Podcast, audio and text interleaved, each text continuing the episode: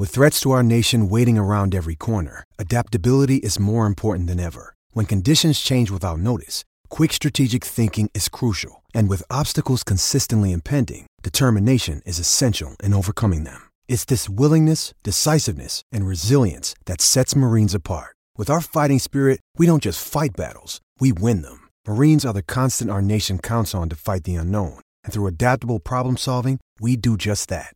Learn more at Marines dot com. Lots of things are better together. Hockey, food, golf. How about a cold one on the patio during a nice spring day? But if you really want to take things to the next level, drink some Labatt Blue Lights with your friends and live life to the power of we. Always enjoy responsibly. Beer, Labatt U S A, Buffalo, New York.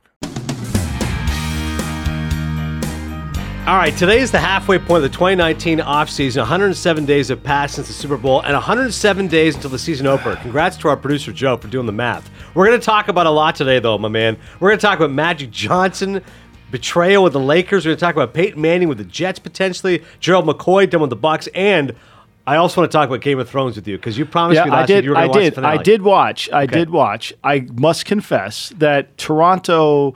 Milwaukee game was going into five different overtimes. That's a good point. Bucks Raptors. It kind of like I was going back and forth, okay. you know, and I was picking up little pieces. And thank God Millie wasn't home, because there's I had like eighteen thousand questions.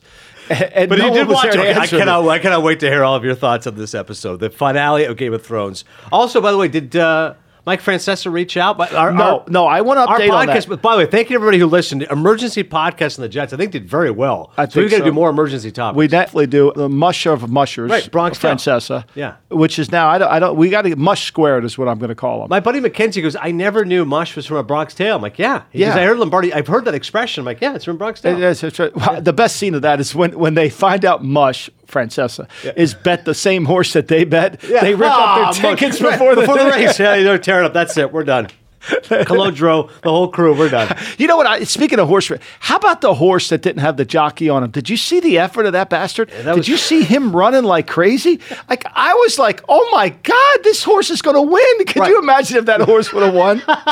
The horse with no jockey. Like that's what we need here. He was running his ass off. He right. was fly- I mean, this he was getting whipped the whole time. Like I know he what was to do closing here. The gap. I'm like, this is impressive. The Preakness. We got to get you on the Michael Kay show though, because and then you can just go on Kay show. Slam Francesa. Kay, yeah, I love that. Well, I mean, you know, I don't know. That would be an alley-oop for me. I mean, like, really, seriously. Like, oh, I, you could pick a soup du jour. What did he predict wrong today? Like, uh, seriously. Exactly. Always wrong. All right. As I mentioned, it's a midway point of the offseason, so we can actually use the term, Mike, peak offseason. It is. What in the world are G Ms and front offices doing right now? Well, now we got O T A days, which is the best part. So you got these twelve, thirteen, fourteen O T A days that you can actually go out and see what you brought to the team. You mm-hmm. can start training guys.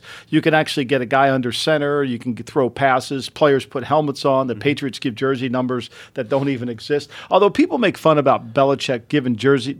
There used to be a time when the Patriots would never give jersey numbers out. Oh. And the media got all mad because they'd go to practice and so we don't know who's practicing. Well, it was hard for us as coaches, too, right. to figure out who the hell the guy was, too. Right. But Belichick wasn't trying to be deceptive to the media. He was trying to force the players to communicate amongst themselves and know the person playing next to him because right. he's building a team, right? So right. he's not trying to make it happy for the media. So now they give out different jerseys. But it's the perfect time to look at your team, see where you are, find out what more you have to add to your team, and you start to bond your team a little bit. Right. So as long as that team building is continuing, it's interesting as we go to the Jets and the fact that, I mean, listen, you as you said on the emergency podcast, you're on a lonely island here. You actually think the move was oh, great. It's by- And just to reiterate here, because again, I got people going, but why would they fire him after the draft? And your point is, who cares about the timing? He wasn't the right guy anyways. McCagnon out. Right. And I think people are being way too... Now, look, I, I think Chris Johnson lied to a lot of people in the media about his happiness with McCagnon. Right. But I think the reality of people are taking it out on him too far here now. Look, uh, I mean, Gase is not trying to run the team. Gase is trying to coach the team.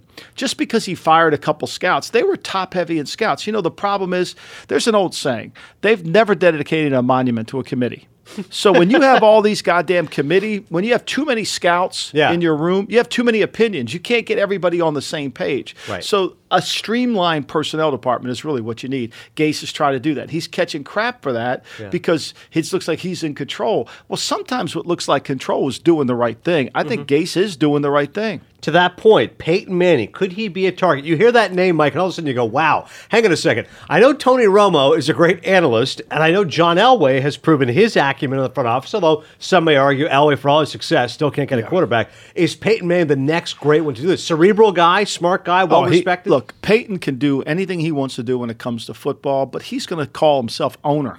There's going to be an investment by Peyton that he's not going to be subjected to the whims of somebody else above him saying you should do this or you should do that. Right, exactly. He's going to want to be owner. So unless he comes in on a limited partnership, Peyton will be the next Al Davis. He'll have a limited partnership. ten percent where, stake, maybe like a Derek Jeter with the Marlins? Exactly. Figurehead of it, even though you don't have a big stake. He, he, he may only own thirty percent of the team or twenty percent of the team, right. but he's got the limited general partnership where he can control the team and he can pick and do what he wants. That's the only That whole rumor about Peyton Manning coming back, just like Peyton Manning going to Monday Night Football. I mean, yeah. he doesn't want to tie himself down mm-hmm. to that. I mean, he wants to be able to have this expansive time to learn and to develop himself as a president and run a team, because that's ultimately what he's going to do. So it's not even a question. I'm with you. It's not even a question of work ethic, because Peyton, if he's going to set his mind to it, he would put in the work ethic. It's just not, this isn't the right occupation for him. He could do it and be successful, relatively speaking. He would have to have somebody. Look, I, I, I love Matt Millen to death. Oh. I love Matt. Matt would readily admit to you here today, he was not a great G M. But what Matt would t- also tell you is Matt wasn't prepared for the job. Matt would readily tell you that. Matt said, I had no idea. I thought it was just scouting, picking players. I, I didn't know I had to manage this. I didn't know I had to run this. I didn't know I had to deal with this person over here. Yeah. It was way too big for me, and I should have hired somebody. He hired Bill Tobin, who bucked heads with him. I should have hired somebody who could have trained me a little bit, or I should have gotten trained along the way. Right. I think that's what happens to a lot of guys. They go into this. Dan Marino, it's like yeah. it's exhausting. It's a long time of work to learn it. Not that they can't do it, mm-hmm. but there's more to it. Ozzie knew Newsom, when he came upstairs, when he stopped playing, he came upstairs. He didn't just become the G M. He started on the ground floor. He learned coaching. He learned scouting. He learned the whole thing, and then he was ready to take over. The stories about Millen, and as you said, good guy, well-liked by people, but like literally he'd be watching like a U S C game and go, we got to get that guy. Yeah, like he, just, he just loved those receivers. Because it's so – I mean, we got guys in the league that do it now. It's different than trading cards. It's putting together a team. Right. You know, it's way different. It's like, and then you have all these people who come to you and say, we got to do this, we got to do that. And then they're smart, but they don't necessarily see the big picture. Yeah. You got to see the big picture when you're the G M. You got to be able to tell people, no, that's not right now. We can't do that right now. We're going to get to that. Seeing the big picture, one of the most entertaining moments of the last several weeks, in my opinion, was seeing Magic Johnson on E S P N's First Take on Monday. Now, this is a perfect topic for you, Mike, because you know all about front offices and I'm sure potential betrayals or when a guy's got your back, guy doesn't have your back, Sopranos mythology, trust, trust is everything. For those who are not aware, Magic, of course, he quit on the Lakers and everyone said, oh my God, it was such an odd way to do it. He hadn't told them yet. He had that laughing moment telling them about, oh yeah, I, they don't know yet. I'm not coming back next year. Now, Johnson on First Take said he heard from From both employees within the Lakers and business partners outside the organization. Rob Pelinka, who's the G M, was bad-mouthing Magic, insinuating that he wasn't working hard enough. That irked Johnson, the former president of basketball operations, and helped to lead to his sudden exit. I started hearing, Magic, you're not working enough. Magic's not in the office. He said, people around the Laker office were telling me Rob was saying things. Rob Pelinka, I didn't like those things being said by my back. Now, to that point, Magic said, this was interesting, to your point with uh, Matt Millen would readily admit he wasn't ready. Magic said, yeah, I don't have a great work ethic for this. Like, I was told, you are the figurehead, you're not working twenty-four seven on this. Mike, he, he, he owns like movie theaters, he owns restaurants. Like, he's not coming in here grinding on the Lakers. Yeah, how could Just you be do here, the job? Shake hands, and that's it. How could he do the job if he's going to go? You know, you, he can't. And right. then he wants to. I watched that too. I, yeah. I rarely watch First Take. I rarely watch it, I'll yeah. be honest. Sure. But I, it was captivating listening to him explain himself, of right. how he was trying to do it. And I mean, like, this doesn't work. Like, who agreed to this? Right. Like, I don't have a strong work ethic for this, but that was the deal. Yeah, but who so, agreed to this? Like, I'm with you. I think the Lakers, like, why would you agree to bring in a guy like who's basically working part-time? Yeah, now Pelinka, which is interesting, he was Kobe's agent. Yeah. So there's that in that, you know, so I don't know what the thing is. And, and I have heard that he was bad-mouthing him through the building. But if you want to develop a culture in your building, mm-hmm. the guy who's running your team can't be the laziest guy on part of your team. Like, how is this possible? Like, if lead you, by example, uh, he's going to speed up. No, he's out by noon. Yeah, great. I mean, you know, seriously. I mean, like, you can't do that. Like, that just kills everybody. Like, the leader has to set the example. He has to work harder than everybody else. Like, whose idea was it to say, "Okay, Magic, we're going to do that"? Now, if you want to do what Jerry West is doing at eighty-one years old, coming in and advise, that's Advisor. great. Yeah, that's great. Come in there and do it. But Lawrence Frank, the general manager or the president of the Clippers, he's in there every morning at six and he's working till midnight. Right. You know, you that's the only chance you have to get better. I, I don't know where I think Magic is.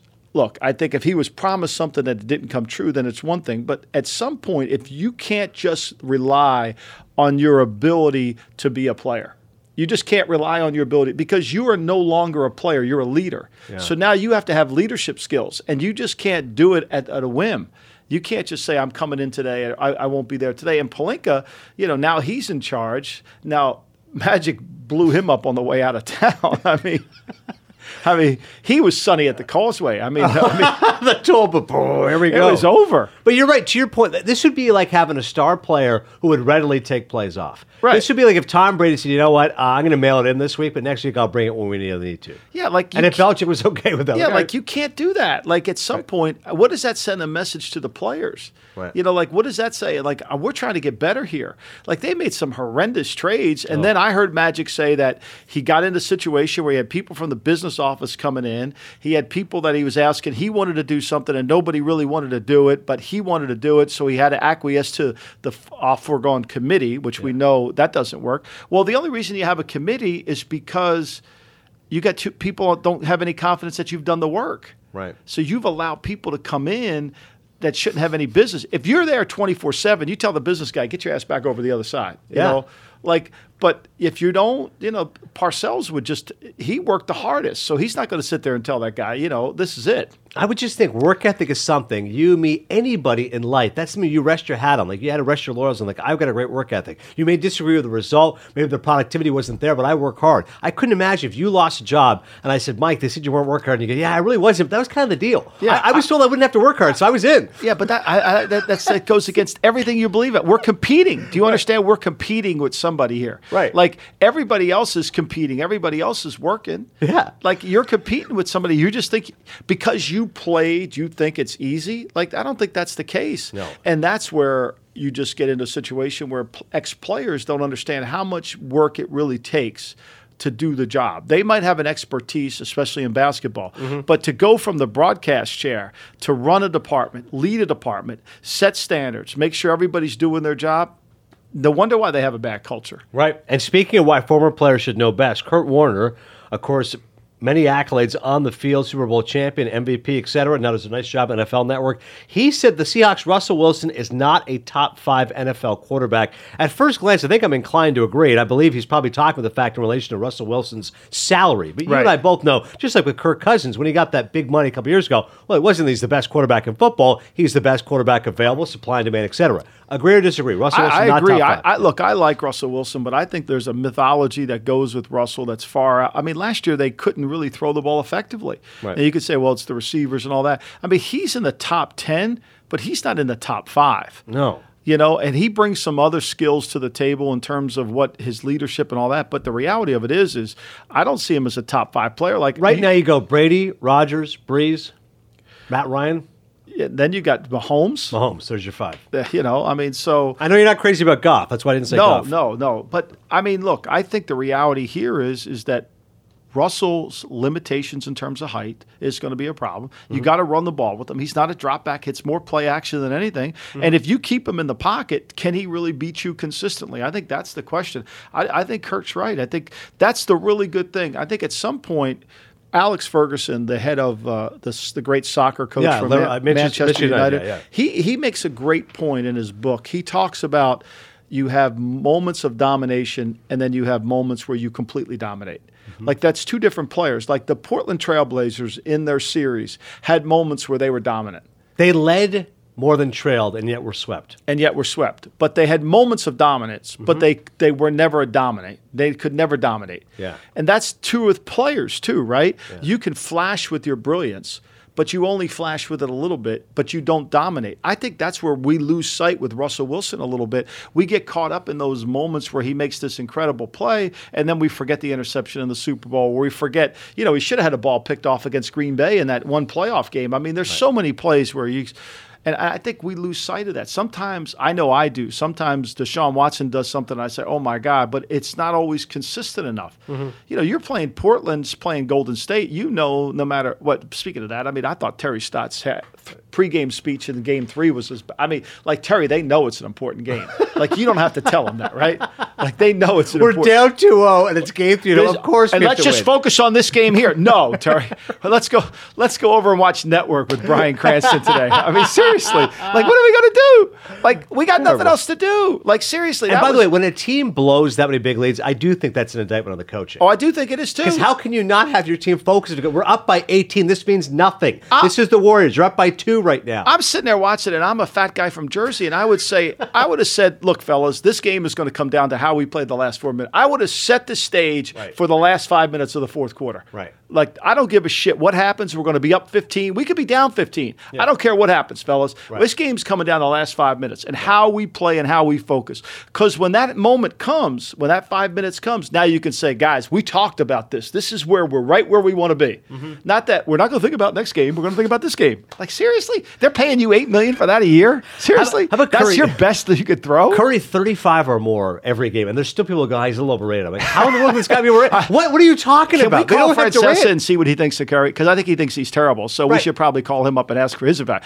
I mean, are you kidding me? The guy's unbelievable. Right. Every single time he steps up. Durant's down. No problem. I got this. Draymond Green. Yeah, I know he's a pain in the ass. Great player. You know when you know they're great is when these other role players, I start to get my phone out and start looking at where'd they get this guy from? The guy from Wisconsin, Green Bay, or, yeah. you know, the kid from Oregon. You know, they're like, they make all these other players look good. Like Kevon Looney's on the offensive yeah. glass. Yeah, you know, plays. like yeah. Looney, where'd they get him from? If Looney right. was on the Sixers, I would I would hate him for about, you know, like, but he's on their team, and I'm like, oh, my God, he's great. Right. It's the greatest. I learned this with Scott Williams, the player at the, that used to be at the Bulls, yeah. right? So he would play eight minutes at the Bulls, mm-hmm. and he would get six points and four rebounds. So the brilliance of the 76ers at that time, they said, we're going to sign Scott Williams, Howard Katz. Oh. We'll pay him a zillion dollars. Because they're extrapolating eight minutes for thirty-two minutes would be twenty-two points, twelve boards. But once he gets past eight minutes, he drowns. You got to throw him a life preserver. Because back to the horse analogy, he's just good sprint and that's it. I got nothing it. else. I mean, that horse, I'm telling you, go back and watch that tape. Couple but, more here for you. Go ahead. But the point here is, is yeah. like, Like, when you're really great, you make role players look better than they really are. And yeah. that's the Warriors. Yeah, no, no question. They elevate every single time. Uh, a couple quick hitters. Kyle Rudolph trade rumors. Where do you think he lands? Does he remain a Viking for this upcoming season? Well, I think they have to trade him. I mean, look, they, they've been talking about trading him since February. Like, this is not a new story. They go back and forth. The general manager, uh, Rick Spielman, he wants to trade him. He doesn't want to trade him. They're close. They're back and forth. I think they're eventually going to trade him. But the problem is, when you trade him, he's due to make seven and a half. He wants an extension. Mm-hmm. So if you give up a third-round pick for him, let's say, and you better make sure you're going to get a compensatory third round back for him if you do that.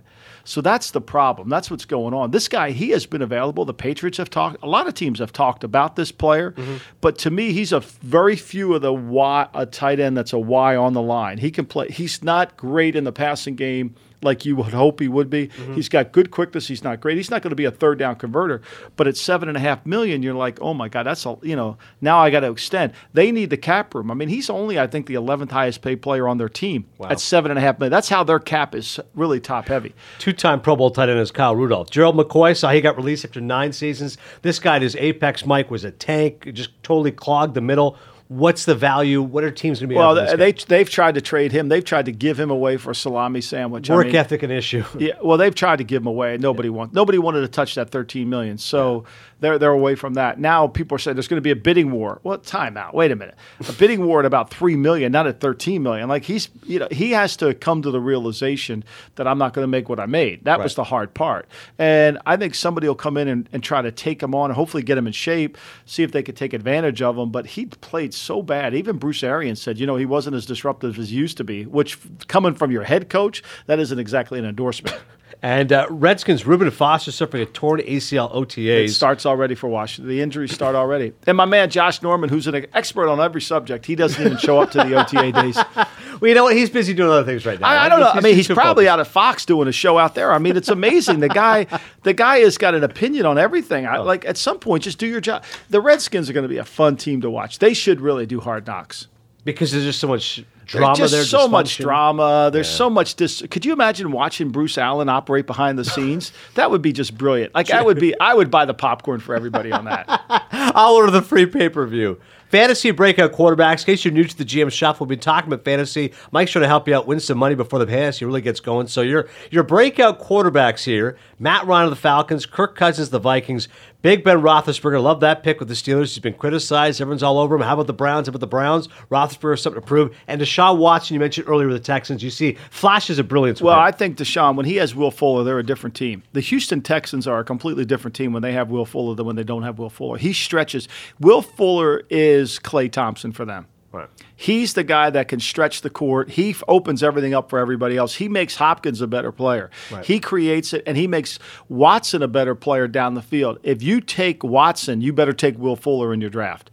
You got to put link those two together. Mm-hmm. And if Will Fuller gets hurt, then sell Watson off. That's what I would do. I think Big Ben's going to have a huge year. I think Big Ben's going to shove it up everybody's butt. But there's something to prove, right? Antonio Brown's yeah, I think he's, him. I think he's going to prove it. And, and I think Kirk Cousins, I think they're better in the offensive line, but I'm banking on... Is he going to have a running game to help him out? I'm banking on Gary Kubiak here. I'm banking on him having the best year because, remember, Joe Flacco had his best year when Kubiak coached him. Yeah.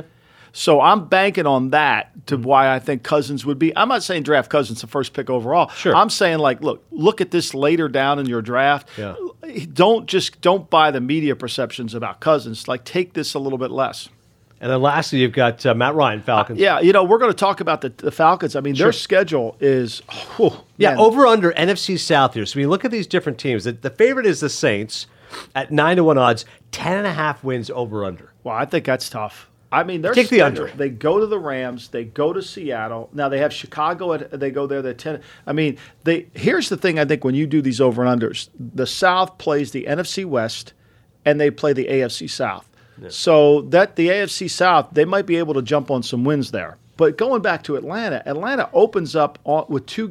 They open up at Minnesota, then they got Philly, then they go to Indy. They got two tough dome games. Mm-hmm. And think about this for Atlanta. Six of their last eight games are in the N F C South. Wow. That's who they play. They Gauntlet play. Down the stretch. It's going to be hard. So eight and a half for them, I think that's going to be a hard one. I really wow. do. Because so when you play six out of eight down the stretch, that means you got to stay healthy. Right. You know, and I'm not sure the Saints are a lock at ten and a half. I think I think they're a ten-win team, so I would take the under I, in that I, case. I would too. And so the Falcons Panthers, are, Panthers are over under at eight. How under. do you know where Cam is? Right. How do you know where Cam is? I, I just don't have a sense of that. I don't know where they are defensively. I think the defensive line, now they they obviously drafted a kid to help their pass rush. But again, if you're counting on a rookie to help your team this year, you're probably going to be right at that eight number. And lastly, the Buccaneers at six and a half. Feels about right. I don't think they're particularly uh, you know, good. It all under? depends on what Winston does, right? Is right. Winston any good or not? This is the, we're going to so. find out about two players this year: Winston and Mariota, the two players who were drafted one, two in the draft. It's been enough time now. It's enough time. It's five years. Somebody's going to now. Both teams picked up their options, I believe. I think Winston got his option picked up too. Mm-hmm. But the reality of it here is, I'm not sure that any of them, neither one of them, are very good. You know, and I think this Bucs defense now, I think Todd Bowles has a huge challenge. He loses Jason Pierre-Paul for I don't know how long. They're going to a thirty-four. Mm-hmm. You know, Noah Spence is going to have to rush. Where are they going to get pressure from and how they're going to do it? I think Bowles is a good coach. I think they'll be better. I think they'll be better on offense with Arians. So I think the combination of those two guys would lead me to think they could do better than six and a half wins just because I think they'll be better coached. It's interesting. You mentioned Todd Bowles and the challenge of the defense. Almost sounds like he's handcuffed a little bit, speaking of, Ezekiel yeah. Elliott. Handcuffed to the Vegas Festival after knocking a man to the ground. E D C Music Festival in Vegas over the weekend. He shoved a security guard to the ground. T M Z Sports had the video. N F L stars Teresa Zeke was not formally arrested. Mike, he was only detained. Only detained. I was not arrested. I was detained. Well, Tony only got detained when he had the, when they found the gun in the snow. Exactly. Never arrested. no, never arrested. You know. Yeah. Statute limitations and all charge. Yeah. You're fine. Go celebrate. Okay. Yes, um, Much Ado About Nothing? Do you have any concern if you're Dallas? I mean, look, you, you, you know, I don't. You know what shocks me about this story? Where T M Z must have a lot of money in cameras. They're everywhere. I, I was going to say it's terrifying now. They're going to follow it, you and me. We, we're not even doing anything. I, what the hell cares about us? Look, I, I am not stopping at the Chick-fil-A on the way back to the train station. I promise you. So they're not going to get me in there. But I mean, it's ridiculous. It's like they're everywhere. I don't know. I'm sure the N F L will do their quote unquote. We'll look into this. They're still yeah. looking into Tyreek Hill. Oh. How's that going for? How many him? days now? Day twenty-seven? twenty-six. Today's twenty-six. Unbelievable. Uh, last one, Edelman, new deal, two years, likely keeping New England the rest of his career, eight million dollars signing bonus, twelve million dollars guaranteed. I, I think New England has done something that, that I think most teams have to do now.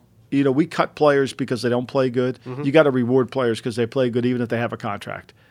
I used to be of the belief you got a contract, you play it out. But the way we're firing players left and right, turning around going, you got to do it both ways. I think when you see a guy who's really below the market value and he won the M V P of the Super Bowl, you got to pay him. They've done – Patrick Chung's had his contract done about seventeen thousand yeah, times. The safety, you're right. He's you know, and so he's outlasted it. You, you're going to have to do it, and and, you, and it's only fair. It sends a message to the locker room that mm-hmm. you're not going to be fixated into this. Like Malcolm Jenkins for the Eagles. Yeah. He wants a redo. He's not coming to O T A days. The Eagles have to redo his deal. I mean, he's far outplayed them. If they Heart lose of the him secondary, on their de- leadership, all that stuff. All that stuff. And they don't have another safety really to go with them. He right. sets the defense. I mean, if they don't have him, like there's some players that you say, yeah, I pay that guy. Now, there's some guys that act like assholes. I'm not paying them. Right. You know, like that's a whole different story. But the guys that really demonstrate when they – and it, it, it's not because they don't come to O T As. I mean, like the Redskins, I think they have about five or six guys. Trent Williams isn't at the O T As. You know, Brady's not at an O T A. I mean, it's not because they don't come to O T As. That doesn't piss me off. Right. It's the fact that, you know, how they behave and basically try to do it through the media to get a raise. Right. Like, that's not the way to do it. Like, the way to do it is through your film, not through the media. Speaking of film, often people say Game of Thrones is like a giant film. Mike and I have said on the record, it's just not for us. I watched the first episode, wasn't crazy about it. But with my wife, Eamon, I watched the last two episodes, so she was there to help me out, fill in the blanks. Your wife, Millie, Millie was no. not there for you. She's, you just watched the finale. I want all of your observations. It was so dark and cold. I mean, I almost wanted to go get a coat. It was freezing. And then I had to look up where they shot it. I guess they shot it in Northern Ireland. Northern Ireland, yeah. The other thing that struck me is the budget for that thing. It's it like ten million dollars an episode. It had to be incredible. And yeah. were those extras or were they like... It's a great point. When they C G I put in, are they actually extras? It's a good point. I normally feel like it's always C G I, computer generated, but I feel like in your instance, as you pointed the budget, I feel like those are actual extras. That's amazing. It's just cast of thousands, literally. I mean, it's um, how do you feed all those people? You think Artie Bucco's doing the catering there? I mean, seriously. Set your alleys, buy the meat, go over here. I, how do they do it? Like, I, yeah. I was impressed by that. Like, I, like, if it wasn't for the gothic and the... I think I probably could get into it. I got to admit that. How about that one shot where the dragon comes out from behind her? Like there, There's some shots that are really immaculate. The cinematography, and when the dragon picks up the lady, of course, the one she, thing I asked Millie, stabbed, the one thing yeah. I asked Millie when she got, like, who was she? And she, uh, on the phone, oh, I, I don't have time to go through this whole show with you. Just, just, just, just I was just trying to do some prep work for this show. Like, tell me who that blonde lady was that got stabbed, and why did that thing pick him up and take her with right, her? Right. It's like the dragon's. It's like the dragon's mother. Like the dragon yeah. can take care of her, take her away. I didn't. I, I didn't know she was the mother. Like she, it was the mother. I'm like, okay, fine, thanks a lot. You know. How about Jon Snow? Were you rooting for the him? The short little guy. No, no, that's Peter Dinklage. Oh, okay. I was rooting for the short little guy. He's phenomenal. Dinklage I thought he was outstanding. He's I could a great watch actor. him do. I could watch him read a menu. See, we're on the same page. He did a movie called The Station Agent, which is phenomenal. It's actually shot, I believe, in North Jersey. It's a Bobby Cannavale, Patricia Clarkson. He's a great actor. He's great. And I agree. I whenever like everyone's like, who's going to win the throne? I'm like, I hope it's him. I was that rooting for the him. Best actor going. So I was rooting for him, and his costume was unbelievable. Like his tailor was immaculate. I knew it. This is the Lombardi takeaway. The, the costuming and the tailoring. Was I mean, it was unbelievable. Like, I, and, and it just, I don't know if seasons, I didn't really understand the whole thing and sure. who was fighting who. Right. But I just thought it was, the cinematography yes. was incredible. You can appreciate the spectacle. Yeah. But people were pissed. Like, why? There was a million people who signed online. They did not like the final season. Thought it was poorly written. They didn't like the direction of certain characters. They said it's visually appetizing, but a letdown. Which makes me think about, imagine if Sopranos, which we know at the time, people hated the ending. Right. right? Only with, with, with I think hindsight, you watch it, you go, no, it's brilliant. What David Chase did was brilliant. But at the time, you know how many people said, my cable went out, this is B S, is Tony alive, is he dead? Imagine if social media, Instagram, Twitter was around for the Sopranos finale, Seinfeld finale people hated, the Lost finale people are still fuming about. The, so Seinfeld, lot, the Dexter finale apparently is one of the worst ever. The Seinfeld one, for me, was that I thought they made fun of all of us. They For said, liking these guys. You look actually how like these assholes, and right. you've watched ten seasons of this despicable human beings. You deserve this ending. That's what I kind of thought. Right. I thought The Sopranos, I, like for me, The Sopranos was you decide however in your own mind. But like we were talking before, like Tony's only has two outcomes. He's either going to get killed or he's going to jail. That's right. the only two outcomes he has. Right. So when it went black, however you wanted it to go, but eventually he was going to jail. I mean, there's no way Mel was going to keep him out of jail. No, I like the one theory of that's just his life, that constant paranoia. Every time a bell rings, this could be somebody to kill him. Right. And, of course, the Godfather homage with a guy going to the bathroom. Right. Or just the concept of, since it's our point of view watching him, we got whacked. Right. right? Our point of view went to black. It's like, no, you're done watching now. No more. Right. you got, I, David Chase killed us. Right. And I thought the pick of the music was perfect. Don't Stop Believing. Um, and every time I hear it now, I'm like, oh, I, I, it's unbelievable. And they had almost... almost fight to get to, they weren't sure they wanted to be part of it. Can you imagine that? My buddy Anish took me today. He goes, I'm going to take you to Holstein's. That's the diner. Have you been there? We went there this morning. I couldn't believe, A, how small it is. Uh, yeah, it's unbelievable. And B, he took me to the exact spot where Meadow can't parallel park. Right. And he goes, look, right there, there's a parking lot. Seriously. Meadow could have just come right in that parking garage. What did it find? And you know what struck me too? There's yeah. no music on the tables. Oh, that's a good point. You're right. When I walked in, the first thing, they have a Sopranos t-shirt there, of course. But it's small. Like it's, it's very just, small. You got bakery and sweets. There's like four booths. I go, this is it. But that's yeah. so Jersey. Like there's that. That's why Diners, Drive-In, and Dive